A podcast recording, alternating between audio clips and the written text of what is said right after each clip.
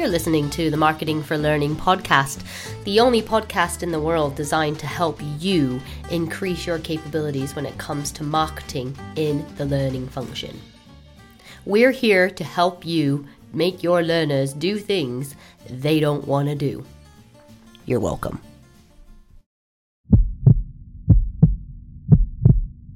Hello, everybody, and welcome to the Marketing for Learning podcast.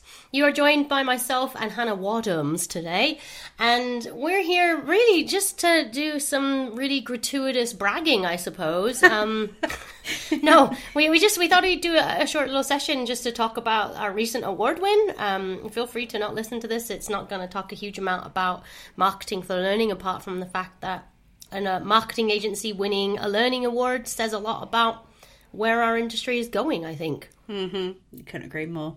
And if you didn't know, if we hadn't said it enough, we want Startup Learning Provider of the Year at the Learning, Learning Awards last week. Yeah, it was gold. We won gold. Gold. gold. yeah, and I mean, gosh, I really, you know, I think you made a valid point earlier. We're, you know, we can come across a bit bullshit sometimes, but we just really didn't think no. We didn't think we were going to win. You know, I think the fact that we even got to be a finalist as a marketing agency amongst just tech suppliers, um, mm-hmm. I think is in and of itself a, a, really exciting thing. But then for us to win was just, yeah, I haven't fully. I, I still I can't believe it. I'm beyond happy still, and I know you are as well, Ash. Like, oh yeah, I've slept with the award under my pillow for two days. So. we, we're doing shared ownership with that, yeah? Yeah, yeah, you've got custody every other Saturday, and uh, yeah, uh, but it, you know, I feel like Princess and the Pea. Like, what's this under me? Oh, it's so comfortable but uncomfortable in equal measures. But yeah, I think you know, really, we don't need to brag too much about it. Really, I just think I wanted to chat with you about you know the fact that the fact that we won. What does that say? Because we had judges that were L&D professionals. You know, they weren't vendors, they weren't marketing professionals. They were in-house L&D practitioners. And I think that that, that is testament to to people are starting to understand marketing for learning. They get it a bit more and I think we can say it's actually a, it's thing. a thing. Yeah. Yeah. I think, um, I don't know if you've watched any of the videos back of us going up to get the award because I know we were just shouting, oh my God, at one another. Um, but they, they, were talking about us as we were walking up there. And oh, were they? they were. and there's a bit on it that says uh, mass marketing have really found a niche in the industry. And I think that's the thing that really sets us apart. We both love learning, we both see the huge value in it, but we also love marketing and this is where we're going to make the difference. It's not we're not another tech provider. We don't care what tech you use as long as it's good. We don't care what content you use as long as it's good. But you can have the best of the best tech content, anything.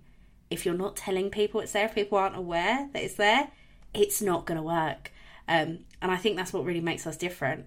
But let's be honest, you're the one that sat there and started up this business, Ash. So how do you think it's changed since 2019, wasn't it? You set up Mass? Yeah, yeah, October 2019 I started. And I mean, obviously it was just me. Uh, you, you hadn't joined the ranks by then. But, uh, you know, I think I had been working as a as an in-house marketer. I was CMO at a big brand, a well-known brand. And um, I just had started to really observe that there was a very clear need, in my opinion, for this, and it blew my mind that, you know, well, two things that always really staggered me when it came to L and D. One was the fact that uh, there was always huge budgets being spent, and there was no ask from the organization to prove value or prove ROI of any kind. So, very much seen as a cost center and behave as a consequence, like we're a cost center. And then the second thing was, you know, mm, spending again vast amounts of budgets procuring new technologies and new tech solutions that great help cultivate and encourage really great learning experiences.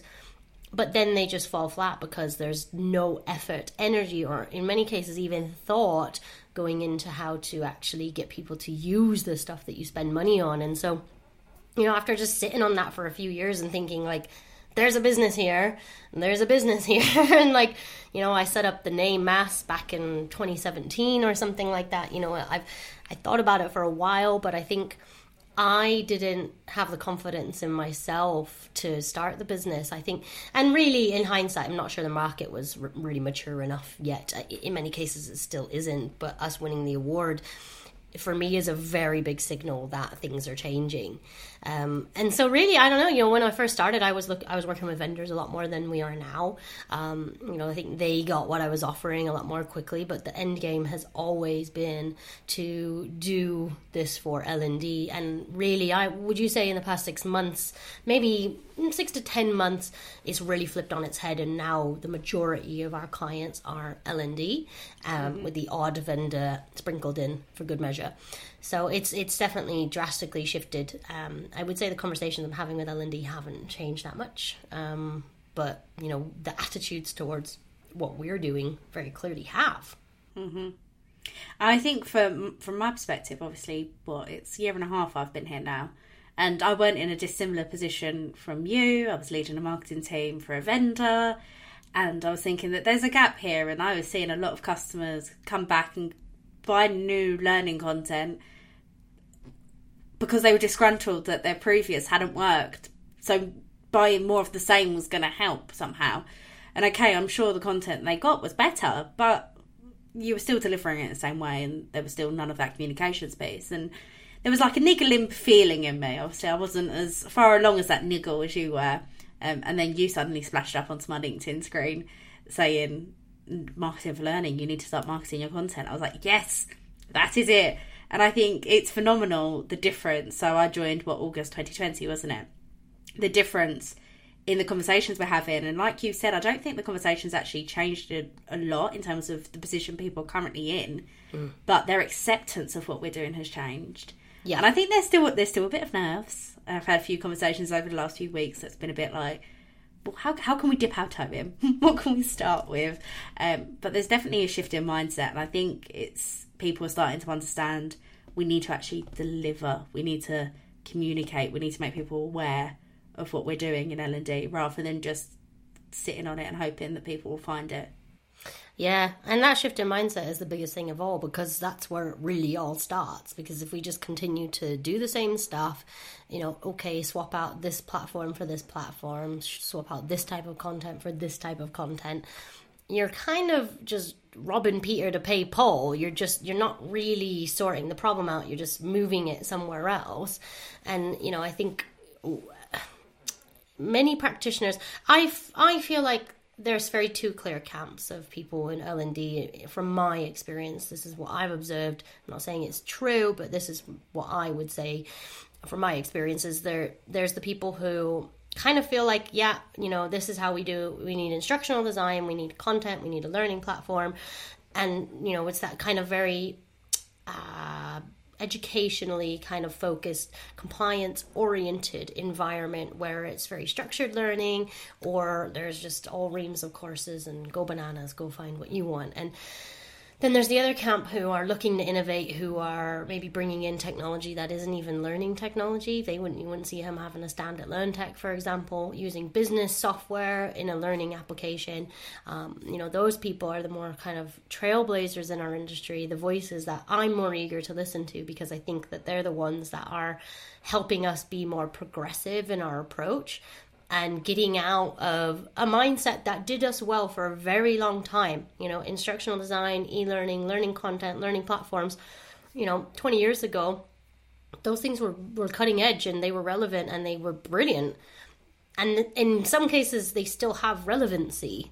But what I guess I'm trying to say is the the over reliance on those things that used to be successful when they're really not being that successful anymore in some cases. And so we need to take that step back and really again just strip our clean our brains out a little bit and kind of look at things a bit more freshly and say, you know, what is the problem? You know, if I if my content's the problem, I probably shouldn't buy more content. I should maybe understand why my content's the problem. If it is the fact that my content's outdated, okay, maybe I do need new content. But uh, just swapping like for like without truly understanding the root cause of the problem is is something I see time and time again, and it makes my eye twitch. I had a really interesting conversation this morning actually with a client that was saying part of their audience don't believe in e-learning, don't believe in digital learning. They're that old school, um, that they're just not interested in it. And I was like, why? Why are we talking about the delivery method up front? We, we're selling solutions here. We're selling solutions to the problems that our people are facing. It should not matter whether it's an e-learning course, a face-to-face program, a blended program, whatever you want to call it, however you want to deliver it. That's not what we're selling. We're selling the solution and I think that's the mindset that I hope to see more in L&D because all too often it's, oh, well, we've got an e-learning course on this and we've got a face-to-face training course on that. I honestly couldn't care less about the delivery method and other than the flexibility of digital learning, not having to be in a certain classroom at a certain time, the delivery method probably shouldn't bother your learners a hell of a lot either. It should be, what am I getting out of this? And that's where the marketing comes in that's where the marketing for learning comes in. We're communicating and delivering a value, something that's actually going to benefit our people. Sure. I'm bored yeah, it's focus on the value prop, you know. Yeah, and exactly. I think until until L&D takes more time to understand that about themselves, and again, like I don't see that level of introspection. And I guess, you know, I, it sounds like we're being really negative and I don't, I don't actually want to be because I see progression every day. And I, I, you know, for as much as I see plenty of people who are in that, that first camp who are a bit more obstinate and, you know, less likely to embrace, you know, I guess fixed mindset, if you want to use that analogy there there are dozens and dozens and dozens of other people who are uh, totally changing the way that we do things and you know i think that's what we've got to do because we are at a point now where I think the internet is normalized. It's, you know, everywhere, ubiquitous, whatever. And it, you know, yes, it's changed our lives. Again, these are all conversations that have been around for a while now. And, it, you know, this is, this is life now. It's not the new normal. It is just life. And we need to adapt a lot more than we have. We've, we've adapted through technology, but I don't think we've adapted in terms of understanding that it's not the onus is not on our people to want to learn. It is on us to persuade them that learning is of merit and value, and it is. You know, some um, someone I spoke to for an interview on the podcast, who I can't mention because I haven't released it yet. Um, but you know, they were basically saying exactly that. He he he'd done um, some training initiatives within his organization, and the one of the people who were on it came and said to him, "You know, this has changed my life." And we forget that we forget that learning can shift careers, can completely change the trajectory of someone's route and path. And you know those forkings are really fundamental in our lives. Like you know one minute you're here the next minute you're there. And really that's you know without sounding too saccharine that's what we're trying to do right? Is enable l&d to be able to better impact people as a result of the learning experiences that they're putting so much time into developing in the first place Absolutely, and I think yeah, we can sound like we're like almost bashing L and D, but L and D are making. There is a subset of L and D that are making the right moves in the right direction, um, and as I said earlier on today, I think to you, Ash, we're only just getting started. This is only just the beginning. We're starting to change mindsets about how we can use marketing to really bolster learning, but I can't wait till the day that this becomes normal. Yeah, well, you know, I think it, it, it will take time. I've I've not seen adoption of anything be be a particularly quick process in my nigh on ten years here. Um, you know, sometimes I still hear conversations about things needing to be responsive, and I think, pardon, you know, like we don't even as marketers, that's that's just not even like that's tacit now. Like it has to Obviously. be. yes, exactly. So I don't know about you, but I spend a significant amount more time on my smartphone than I do on my laptop. So, you know, I think we just we're doing the right things. We're you know it's it, it's just going to be a slow process but i think you know i guess the key message for the listeners and, and everybody who's supported us is keep fighting that good fight you know and and even if you can't do there's a quote i'm sure i've said it before on this podcast where it's like you know I, even if i can't do everything i can still do something and i can still do some of the things which is better than nothing right and I'm, it's way more eloquent than how i just said it but it's along those lines. Like just because you can't do nothing doesn't mean you can't do something.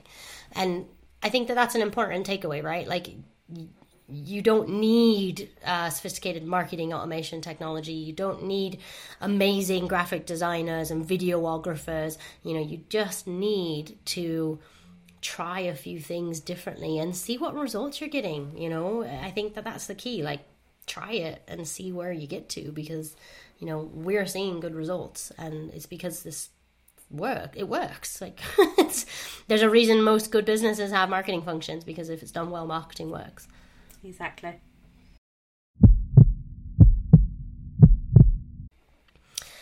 Well, There's I our can't believe we rambling. won. I know. Yeah. I can't believe we won. No, neither can I. I I'm honestly still on cloud nine. I'm so happy. Yeah. Um, and if anyone listening to this hasn't seen our reactions, go to LinkedIn and look at them because we were a little bit surprised. Just two ladies sat at home in their Oodies making the magic, you know. But yeah, thank you to everyone who supported us. Thank you to all you listeners. Like, wow, you know, we, we surpassed over 3,000 listens and down or slash downloads uh, since no, early November, which is crazy. Um, and so, you know, thank you to people who are sharing the podcast, helping amplify the voice, and reaching out to me or Han and telling us how it's having a positive impact on on what you're doing. I've genuinely had people email me or message me on LinkedIn saying you have changed the way that I think, and uh, yeah, that's what we're that's what we're trying to do, and that just yeah, the award win is great. That stuff means even more, really. Yeah. All right. Well, that's enough corniness. We'll get back to we'll get back to real marketing for learning next week. Um, a few more, but- few more dinosaurs and pineapples, and we'll back back to normal. That's right. Yeah, more of that, please. This is far too soppy for everybody. Far too soppy. But yeah, we just uh, yeah had to do it. We have a platform, we have a voice. Let's use it, right? So thanks for tuning in, guys, and um, thank you again for your continuous support. And uh, Hannah, marketing for learning. It is. It's a thing. It, it is a thing. It's a thing.